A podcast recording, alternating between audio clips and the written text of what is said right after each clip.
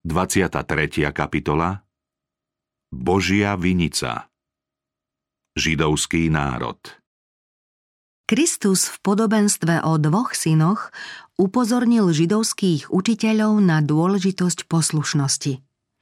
V podobenstve o vinici im pripomenul hojné požehnania, ktorými Boh obdaril Izraelcov, čím zdôvodnil Boží nárok na ich poslušnosť. Predstavil im slávny Boží plán, ktorý mali a mohli poslušne splniť.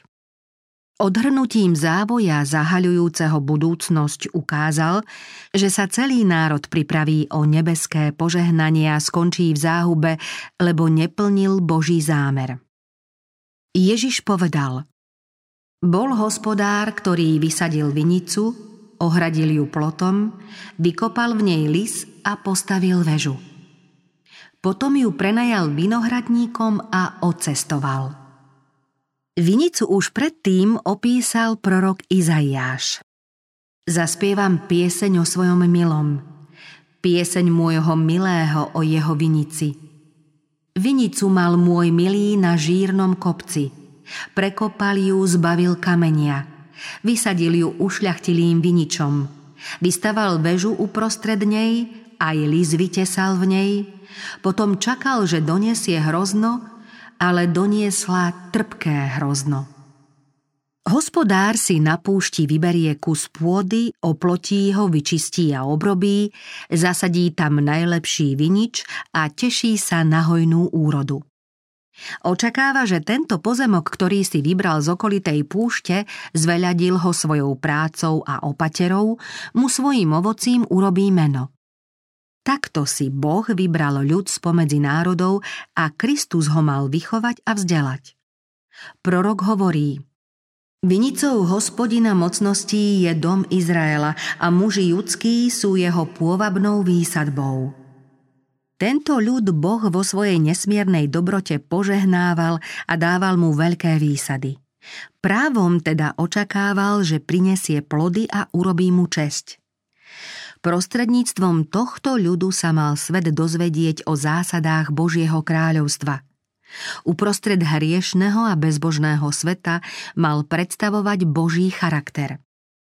Tak ako Božia vinica, mal aj Izrael prinášať plody celkom odlišné od ovocia okolitých, modloslužobných národov, ktoré zotrvávali v pazúroch zla. Bez zábran páchali násilia a zločiny, šírili útlak a najohavnejšie neresti. Zlý strom prinášal úrodu biedy a skazy. Plody vínnej révy, ktoré vypestoval Boh, mali byť celkom odlišné. Židovský národ smel prednostne predstavovať Božiu povahu, ako ju Pán zjavil Mojžišovi na prosbu tohto Božieho muža: Ukáž mi svoju slávu. Hospodin odpovedal: Celú svoju slávu predvediem pred tebou a vyslovím pred tebou svoje meno, Hospodin.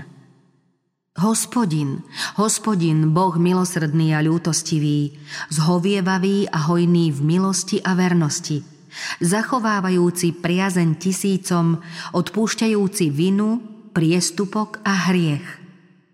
Také ovocie očakáva Boh od svojho ľudu. Čistotou povahy, svetosťou života, milosrdenstvom, láskou a súcitom mal byť Boží ľud svedkom, že Hospodinov zákon je dokonalý, občerstvuje dušu. Boh chcel prostredníctvom židovského národa hojne požehnať všetky národy. Izrael mal urobiť prípravy, aby sa Božie svetlo rozšírilo do celého sveta. Ostatným národom sa poznanie Boha zatemnilo, pretože prepadli zhubným návykom. Boh ich však vo svojej milosti predsa len nevyhubil. Chcel im dať príležitosť, aby ho poznali prostredníctvom jeho cirkvi. Prial si, aby jeho ľud zosobnil zásady, pomocou ktorých by sa v ľuďoch uskutočnila obnova Božích povahových vlastností. Kvôli tomuto cieľu povolal Boh Abraháma z modlárskeho prostredia a kázal mu usadiť sa v Kanáne. Povedal: Urobím ťa veľkým národom. Požehnám ťa a tvoje meno zvelebím, tak sa staneš požehnaním.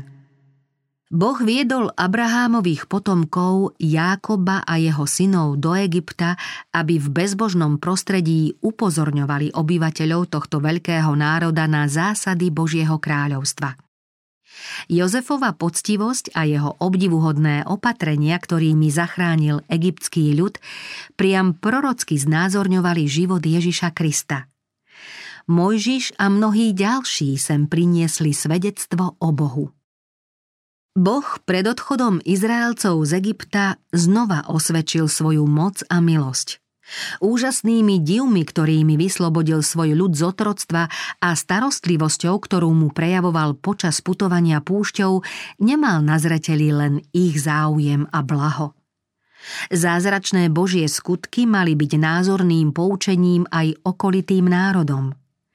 Hospodin sa zjavil ako zvrchovaný Boh, presahujúci ľudskú moc.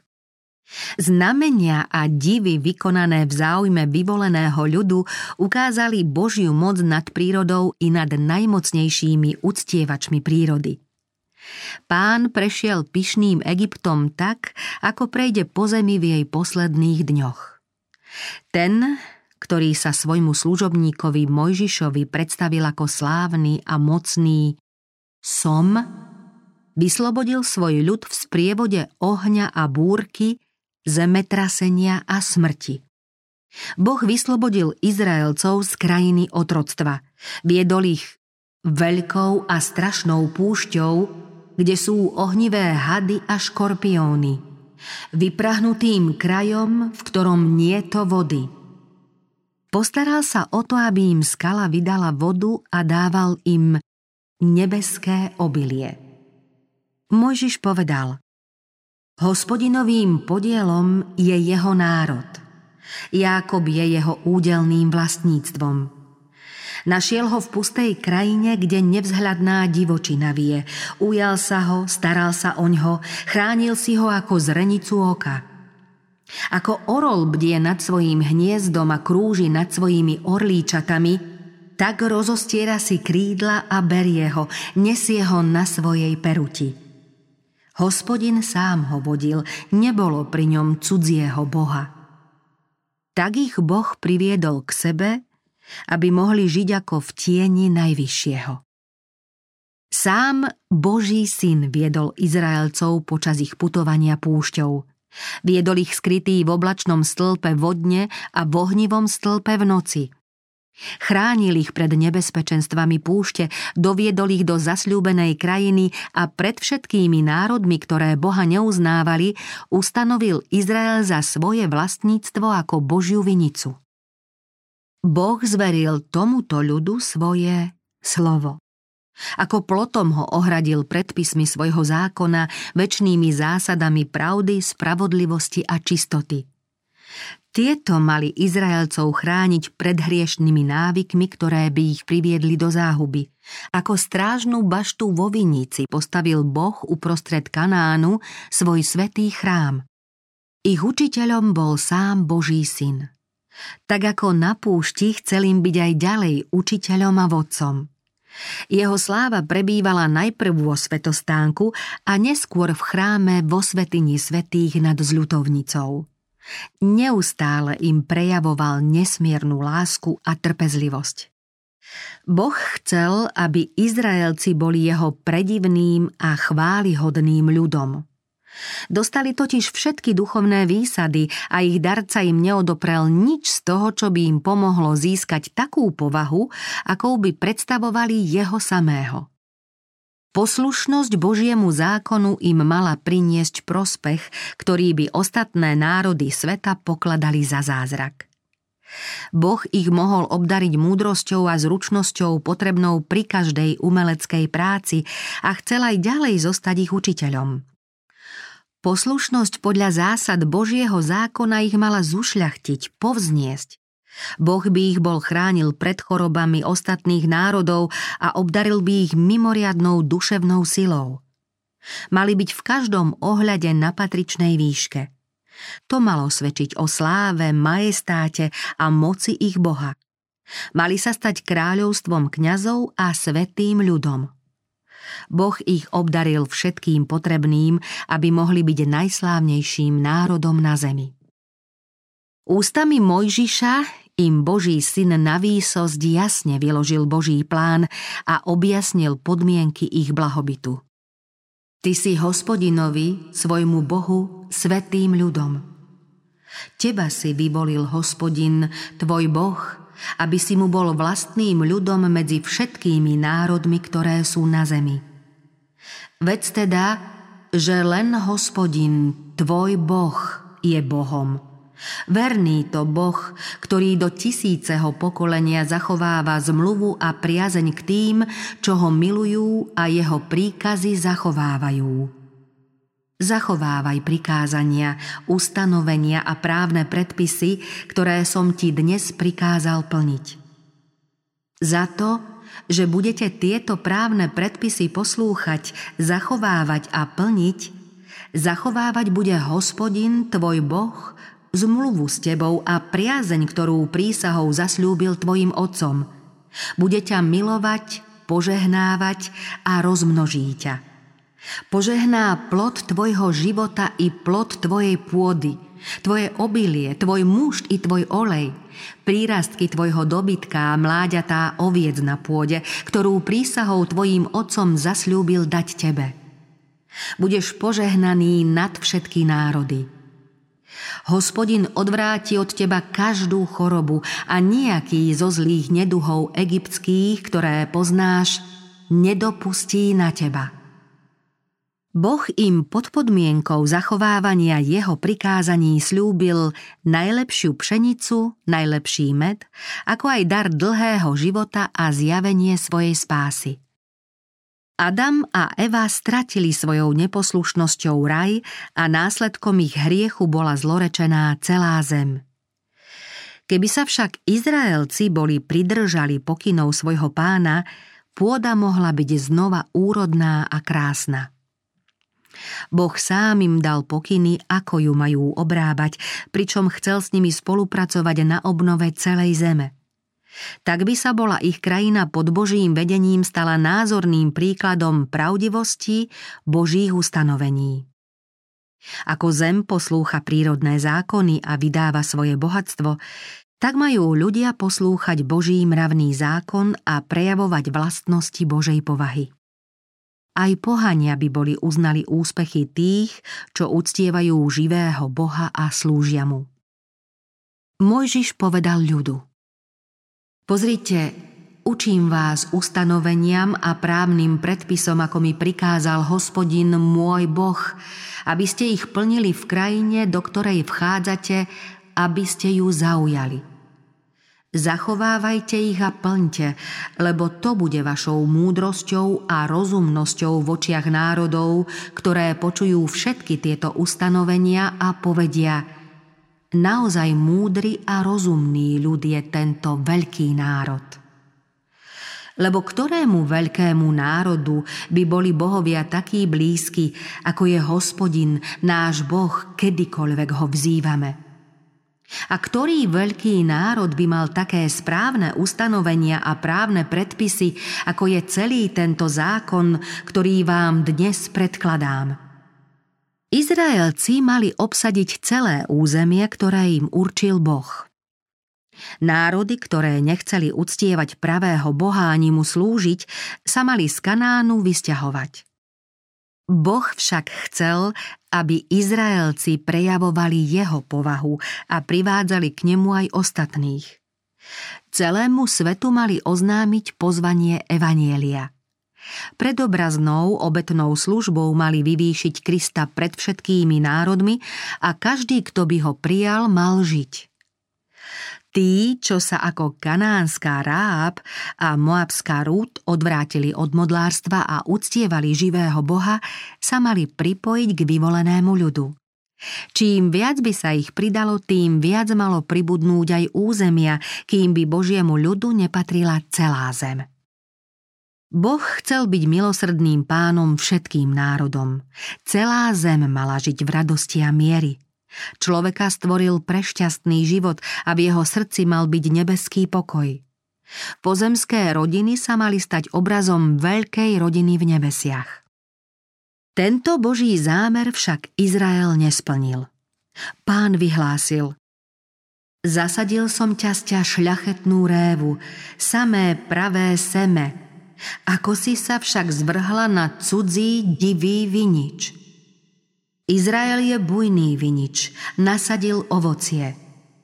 Teraz, obyvatelia Jeruzalema a mužovia júdsky, rozsúďte prosím medzi mnou a mojou vinicou. Čo ešte bolo treba spraviť na mojej vinici, čo by som nebol na nej urobil? Prečo doniesla trpčiaky, keď som čakal, že donesie hrozno? Teraz však chcem vám oznámiť, čo urobím svojej vinici. Odstránim jej ohradu a spasujú. Zborím jej múr a pošliapujú. Pripravím jej rýchly koniec. Nebude zrezaná ani okopaná, prerastie bodľačím a trním. Oblakom však prikážem, aby ju neskrápali dažďom. On čakal naprávo a tu hľa prelievanie krvi. Na spravodlivosť a tu hľa volanie o pomoc. Boh prostredníctvom Mojžiša ukázal svojmu ľudu následky nevery. Keď odmietnú zachovávať jeho zmluvu, sami sa odlúčia od Božieho života a pripravia sa o požehnanie. Mojžiš ich varoval. Dbaj, aby si nezabudol na Hospodina, svojho Boha, a tak nezanedbával jeho príkazy, právne predpisy a ustanovenia, ktoré ti dnes dávam.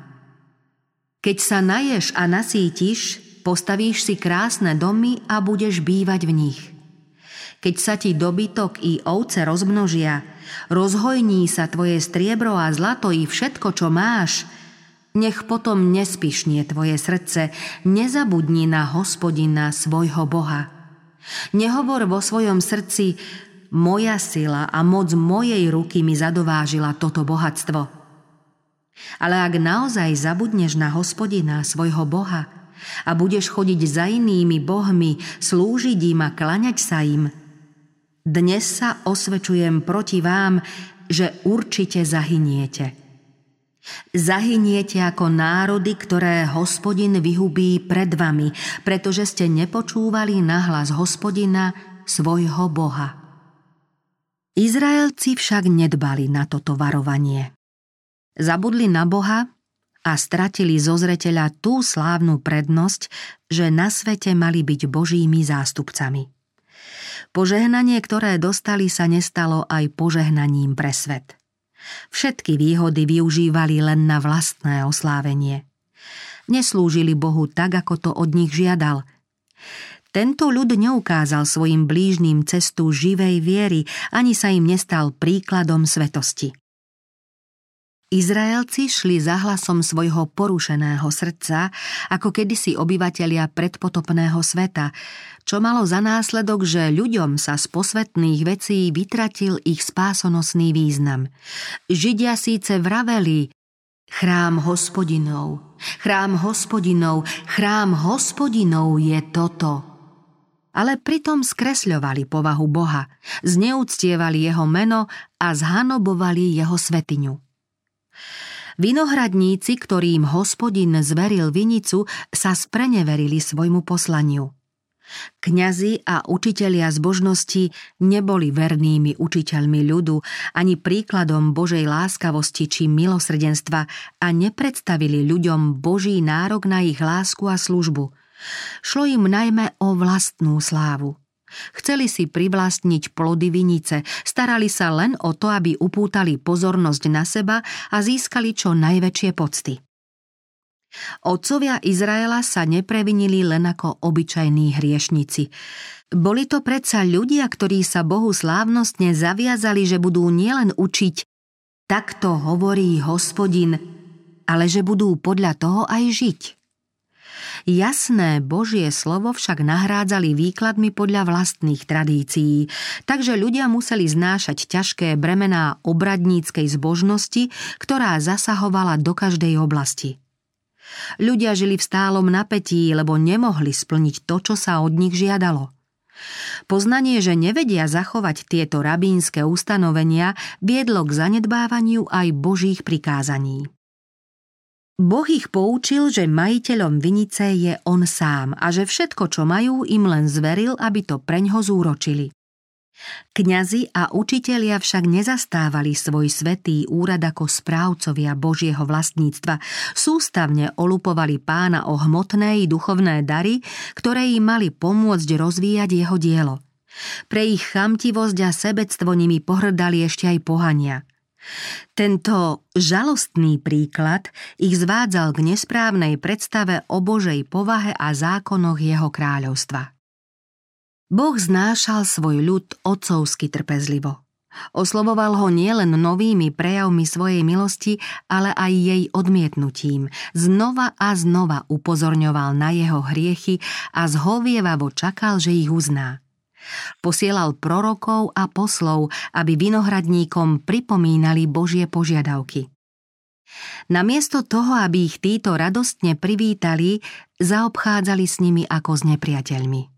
Prenasledovali ich a zabíjali. Boh poslal ďalších poslov, no aj tých stihol rovnaký údel ako prvých s tým rozdielom, že vinohradníci sa k ním správali ešte zlomyselnejšie a zákernejšie. Boh nakoniec poslal na vinicu svojho syna. Povedal: "Iste budú mať rešpekt pred mojím synom." Odpor sa však v nich zmenil na závisť a preto si medzi sebou povedali: "Toto je dedič. Poďte, zabíme ho a jeho dedičstvo bude naše. Plody vinice budeme môcť užívať sami, ako budeme chcieť." Židovskí vládcovia nemilovali Boha, preto sa od neho odvrátili a odmietli každý jeho návrh na zmierenie. Kristus, milovaný Boží syn, prišiel potvrdiť práva vlastníka vinice, ale vinári sa k nemu správali pohrdavo a vraveli: "Nechceme, aby nám vládol tento muž." Závideli Kristovi jeho vznešenú povahu. Spôsob, akým učil, prevyšoval ich prístup k ľuďom a preto sa obávali jeho úspechov. Odhaľovala karhal ich pokrytectvo, poukazoval na následky ich správania. Ich hnev sa vystupňoval do zúrivosti. Trápili ich výčitky, ktorých oprávnenosť nemohli poprieť. Nenávideli Kristom stelesnený ideál spravodlivosti. Poznali, že ich nielen učením, ale aj celým svojim životom usvedčuje zo sebectva, preto sa ho rozhodli zabiť. Nenávideli jeho príkladnú spoľahlivosť, zbožnosť a vznešenú duchovnosť, ktoré sa prejavovali v každom jeho skutku. Celým svojim správaním karhal ich sebectvo. A v konečnej skúške, v ktorej išlo o rozhodnutie medzi poslušnosťou vedúcou k večnému životu a neposlušnosťou smerujúcou k večnej smrti, zavrhli svätého Izraelského. Keď si mali vybrať medzi Kristom a Barabášom, volali: "Nám prepusť Barabáša." Na Pilátovú otázku: "Čo teda mám urobiť s Ježišom, ktorý sa volá Kristus?" fanaticky vykrikovali: "Ukrižovať ho."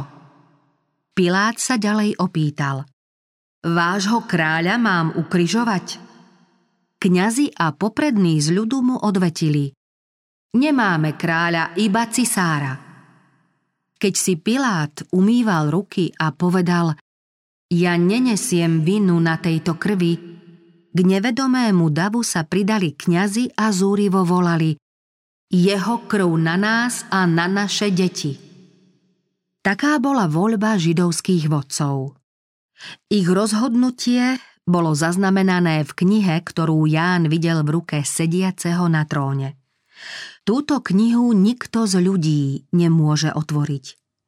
Keď ju odpečatí lev z Júdovho kmeňa, predstavitelia vyvoleného národa sa znova stretnú so svojím rozhodnutím, ale v podobe rozsudku.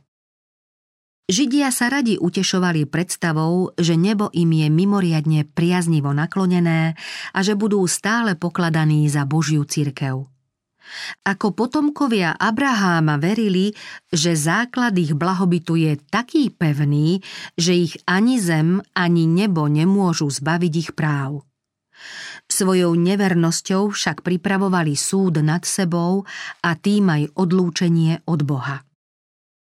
Kristus v podobenstve o vinici upozornil duchovných vodcov národa na vrcholný prejav ich bezbožnosti a spýtal sa ich: Keď potom príde majiteľ vinice, čo urobí tým vinohradníkom?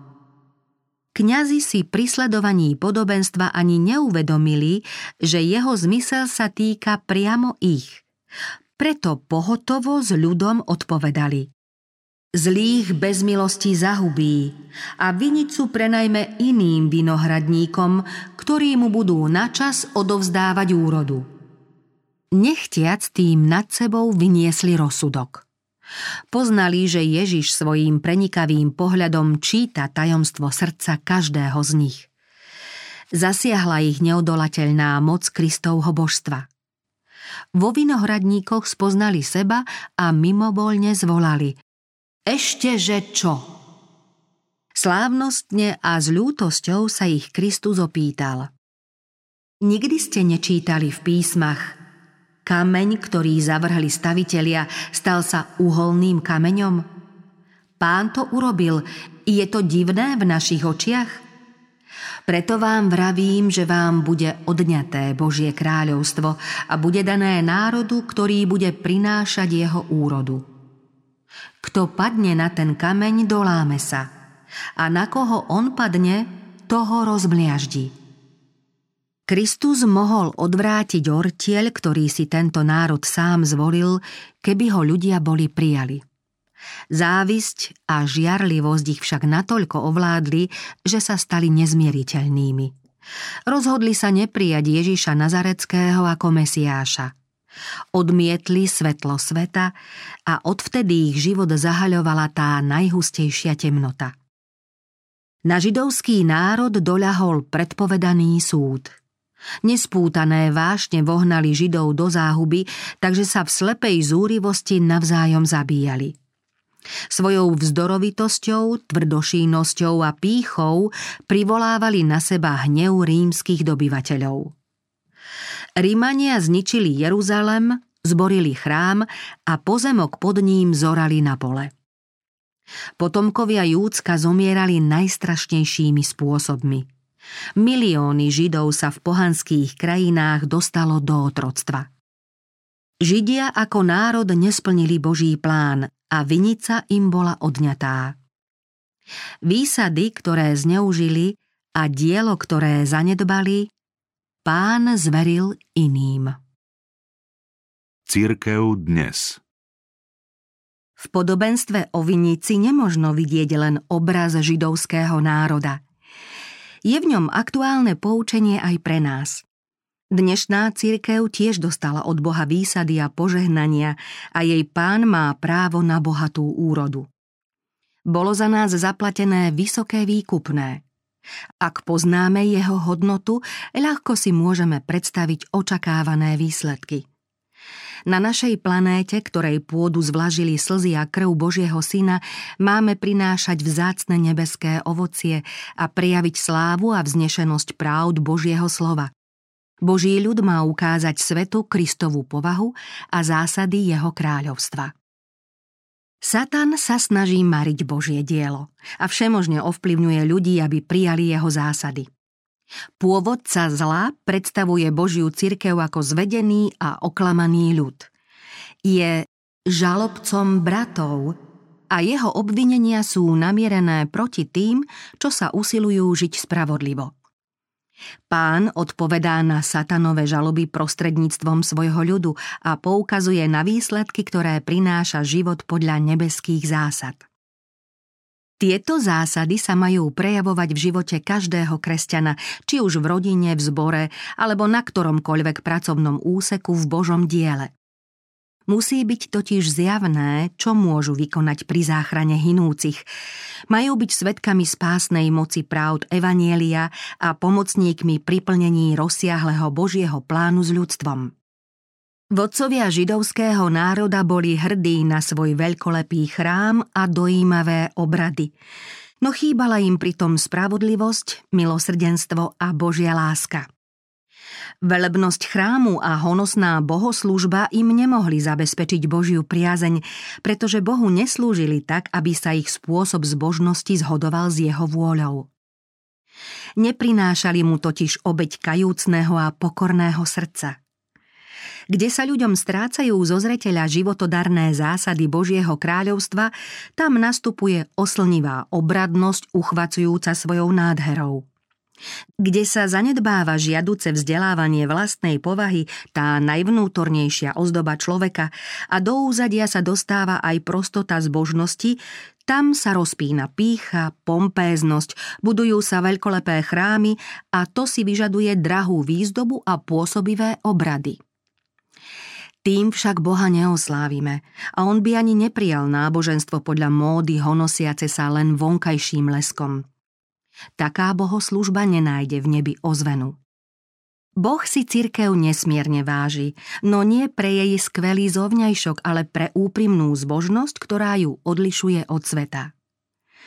Cení si ju podľa toho, ako jej členovia rastú v poznávaní Krista a ako napredujú v praktickom kresťanskom živote.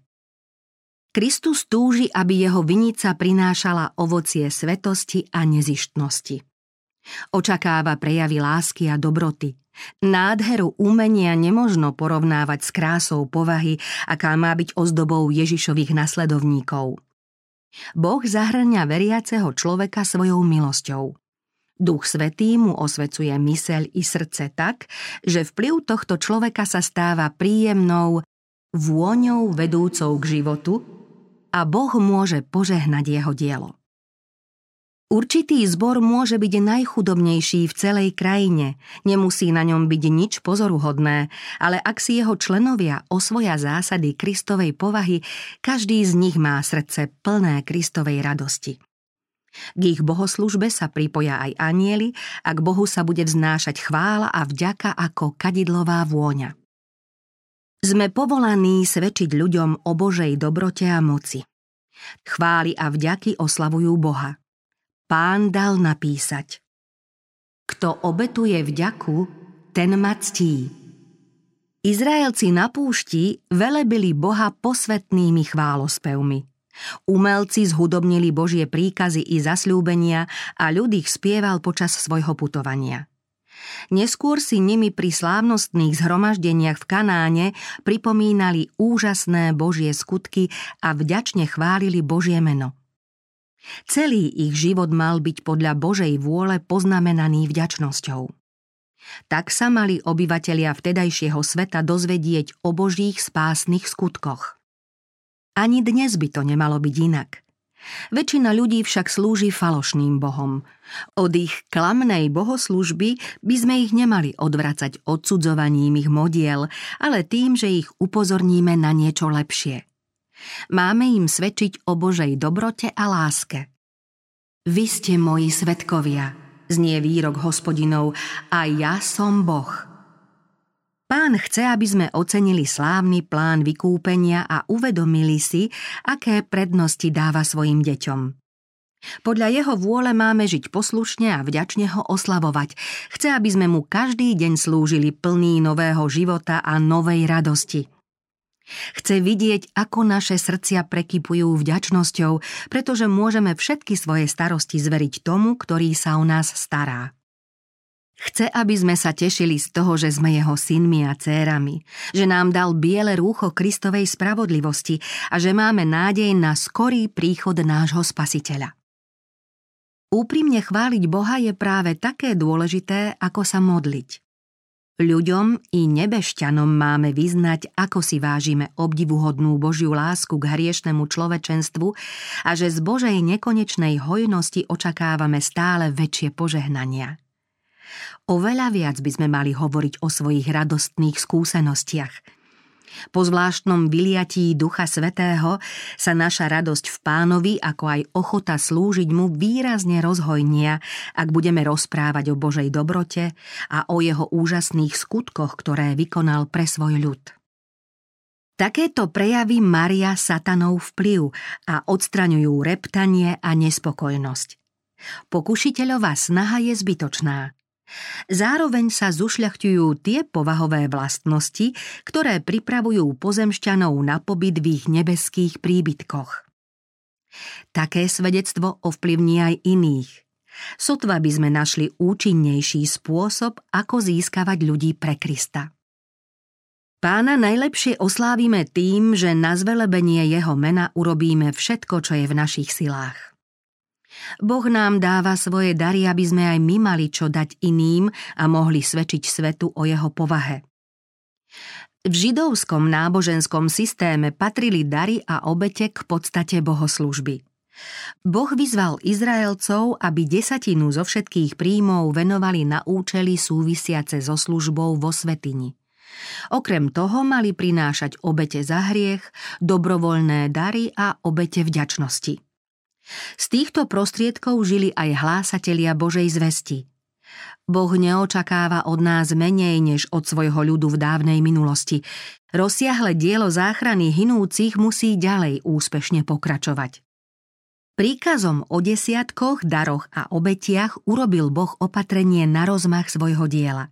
Takto máme podporovať hlásanie evanjelia. Desiatky patria Bohu. Máme ich vždy pokladať za posvetný diel svojho príjmu a máme ho odovzdať do pokladnice na podporu Božieho diela. Boh od nás žiada aj dobrovoľné dary a obete vďačnosti. To všetko máme ochotne priniesť v záujme hlásania evanjelia aj v tých najodľahlejších končinách sveta. K službe Bohu patrí aj osobná spolupráca s Pánom pri záchrane hinúceho sveta. Kristov príkaz "Choďte do celého sveta a zvestujte evanjelium všetkému stvoreniu" platí pre každého z jeho nasledovníkov.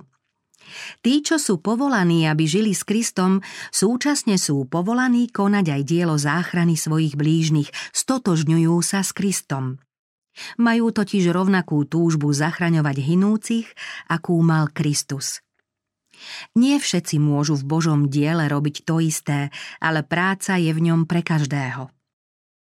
Abrahám, Izák, Jákob a Mojžiš slúžili Bohu v danej dobe svojou pokorou a múdrosťou. Józua svojimi schopnosťami, Mária hudobným nadaním, Debora odvahou a zbožnosťou, Rút oddanosťou, Samuel poslušnosťou a vernosťou, Eliáš prísnou svedomitosťou a Elizeus zmierujúcim vplyvom. Každý z nich našiel uplatnenie. Aj dnes majú Bohom obdarení jednotlivci možnosť zapojiť sa do Božej služby. Každý dar treba zúročiť v záujme rozmachu nebeského kráľovstva a na oslavu Božieho mena. Všetci, čo prijali Krista za svojho spasiteľa, majú hlásať pravdu evanjelia a svojim životom dosvedčiť jeho spásnu moc.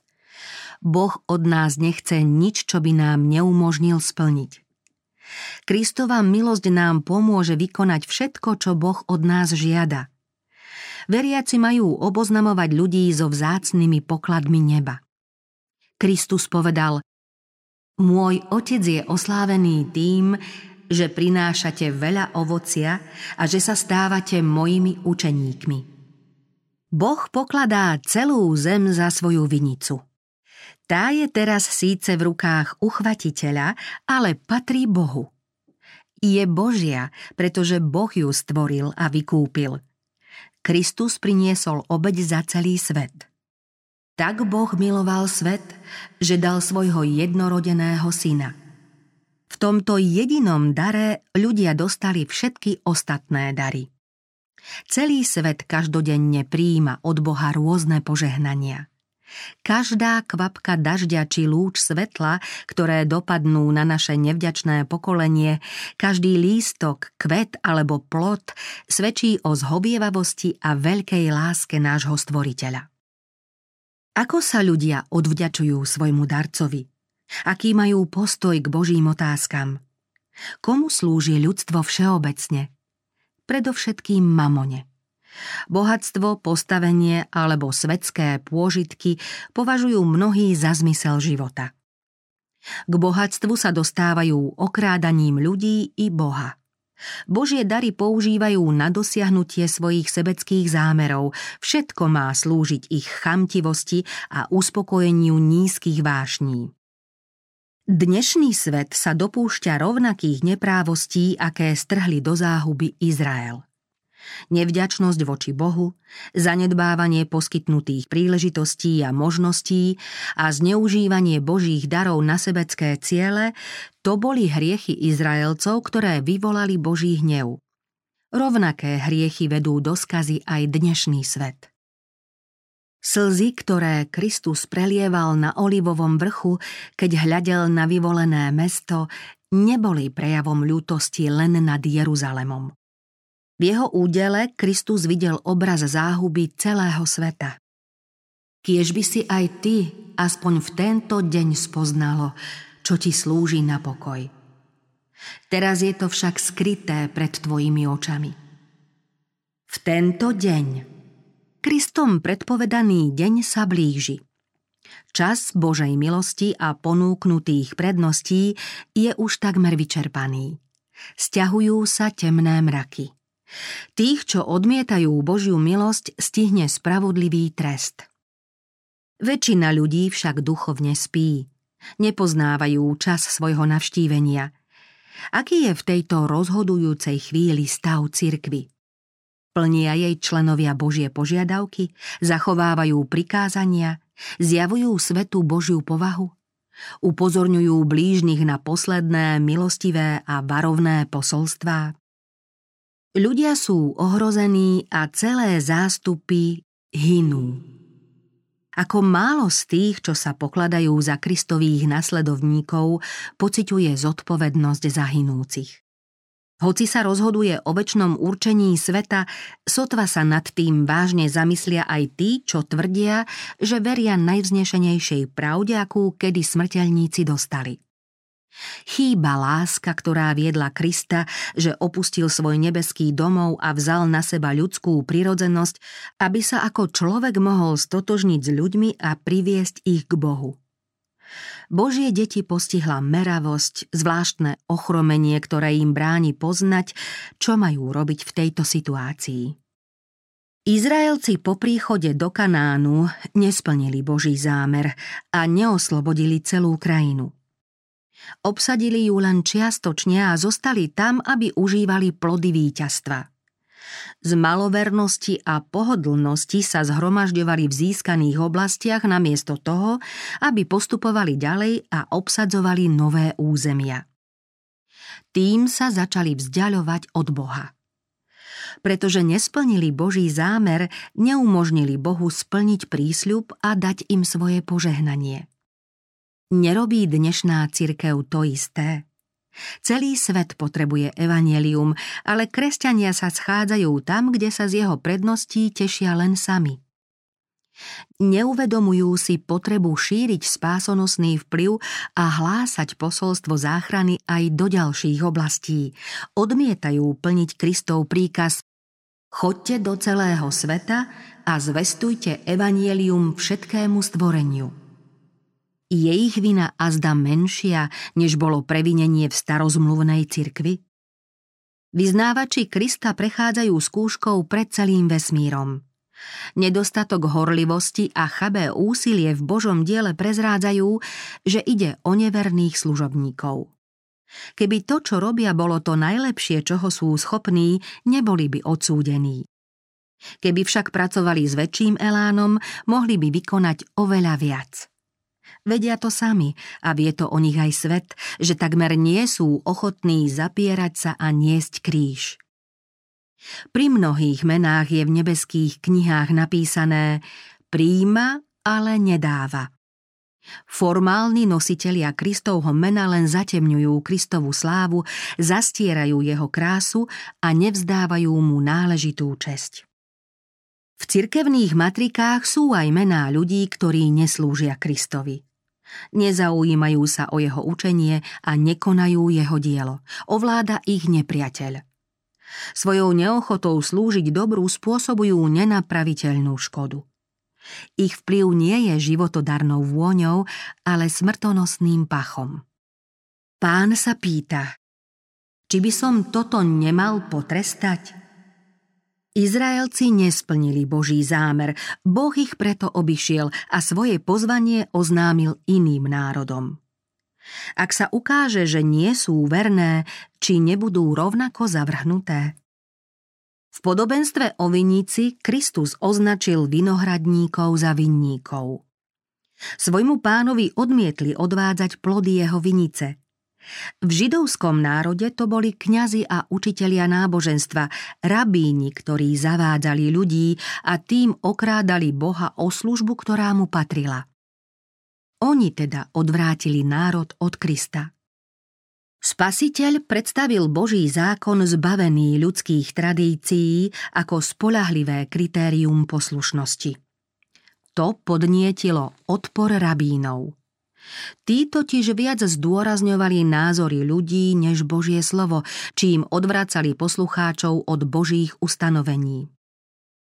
Nechceli sa zrieknúť príkazov, ktoré vymysleli ľudia, a odmietli zachovávať prikázania Božieho slova. Neboli ochotní obetovať svoju pýchu a vzdať sa chvály od ľudí, lebo nemali v úmysle prijať pravdu. Keď prišiel Kristus a oznámil Božie požiadavky, kňazi a starší mu upreli právo stavať sa medzi nich a ľud. Boli rozhodnutí neprijať jeho pokarhanie a výstrahu, preto podnecovali proti nemu a snažili sa ho pripraviť o život. Sú zodpovední za to, že ľud zavrhol Krista, aj za to, čo bezprostredne nasledovalo. Náboženskí vodcovia nesú zodpovednosť za hriechy a záhubu celého národa. Či aj dnes nepôsobia takéto vplyvy? Nejdú mnohí vinohradníci Božej vinice po stopách vodcov vyvoleného národa? Neodvracajú učitelia náboženstva ľudí od jasných požiadaviek Božieho slova? Nevychovávajú ich skôr k hriechu, než k poslušnosti Božieho zákona? Z mnohých kazateľníc počuť, že Boží zákon už nie je záväzný. Kazatelia neraz uprednostňujú ľudské tradície, príkazy a zvyky. Šíri sa pýcha, sebecké zneužívanie Božích darov a čoraz viac sa zabúda na Božie požiadavky. Ľudia si neuvedomujú, čo robia, keď neberú do úvahy Boží zákon. Desatoro je výrazom Božej povahy a zásad Božieho kráľovstva. Kto ich odmieta, pripravuje sa o Božie požehnanie. Rozsiahle možnosti, ponúknuté Izraelcom, boli podmienené poslušnosťou Božím prikázaniam. Aj my môžeme len poslušnosťou získať ušľachtilú povahu a úplné požehnanie, požehnanie ducha, duše i tela, požehnanie v domácnosti i na poli, požehnanie pre časný i večný život. V duchovnej i v prírodnej oblasti možno prinášať plody len pod podmienkou zachovávania Božích zákonov. Ak niekto učí ľudí nebrať ohľad na Božie prikázania, bráni im zároveň prinášať plody na Božiu slávu a previňuje sa tým, že pán nedostane ovocie zo svojej vinice. Z príkazu majstra k nám prichádzajú Boží poslovia. Vyzývajú nás k poslušnosti Božieho slova tak, ako to učil Kristus. Pripomínajú Božie právo na plody vinice, na plody lásky, pokory a obetavej služby. Nevyvoláva to u vinohradníkov hnev, ako kedysi u židovských náboženských vodcov? Nezneužívajú títo učitelia svoj vplyv a nezvádzajú ľudí, aby zavrhli požiadavky Božieho zákona? Takýchto učiteľov Boh nazýva nevernými služobníkmi. Božie posolstvá, určené starému Izraelu, obsahujú vážne a slávnostné varovanie i pre dnešnú cirkev a jej predstaviteľov. Pán o Izraelovi povedal: Ak im predpíšem množstvo príkazov, za cudzie ich len pokladajú. Kňazom a učiteľom Pán povedal: Môj národ zhynie pre nevedomosť, keďže ty si zavrhol poznanie, zavrhnem aj ja teba. Zabudol si na učenie svojho Boha i ja zabudnem na tvojich synov. Smieme prehliadať Božie varovanie? Smieme zanedbávať príležitosti na službu? Má posmech sveta, pýcha z vedomostí a prispôsobovanie sa ľudským zvykom zavrhnúť Božie slovo, ako židovskí vodcovia zavrhli Krista? Následky hriechu Izraela poznáme. Poučí sa z nich dnešná cirkev? Ak však niektoré vetvy boli vylomené a ty, divá oliva, bol si zaštepený medzi tie ostatné a stal si sa účastníkom koreňa olivy, ktorý dáva miazgu, nevychvaľuj sa nad vetvy. Vetvy boli vylomené pre neveru, ale ty stojíš vierou. Nenamýšľaj si, ale sa boj. Lebo ak Boh neušetril prirodzené vetvy, neušetrí ani teba.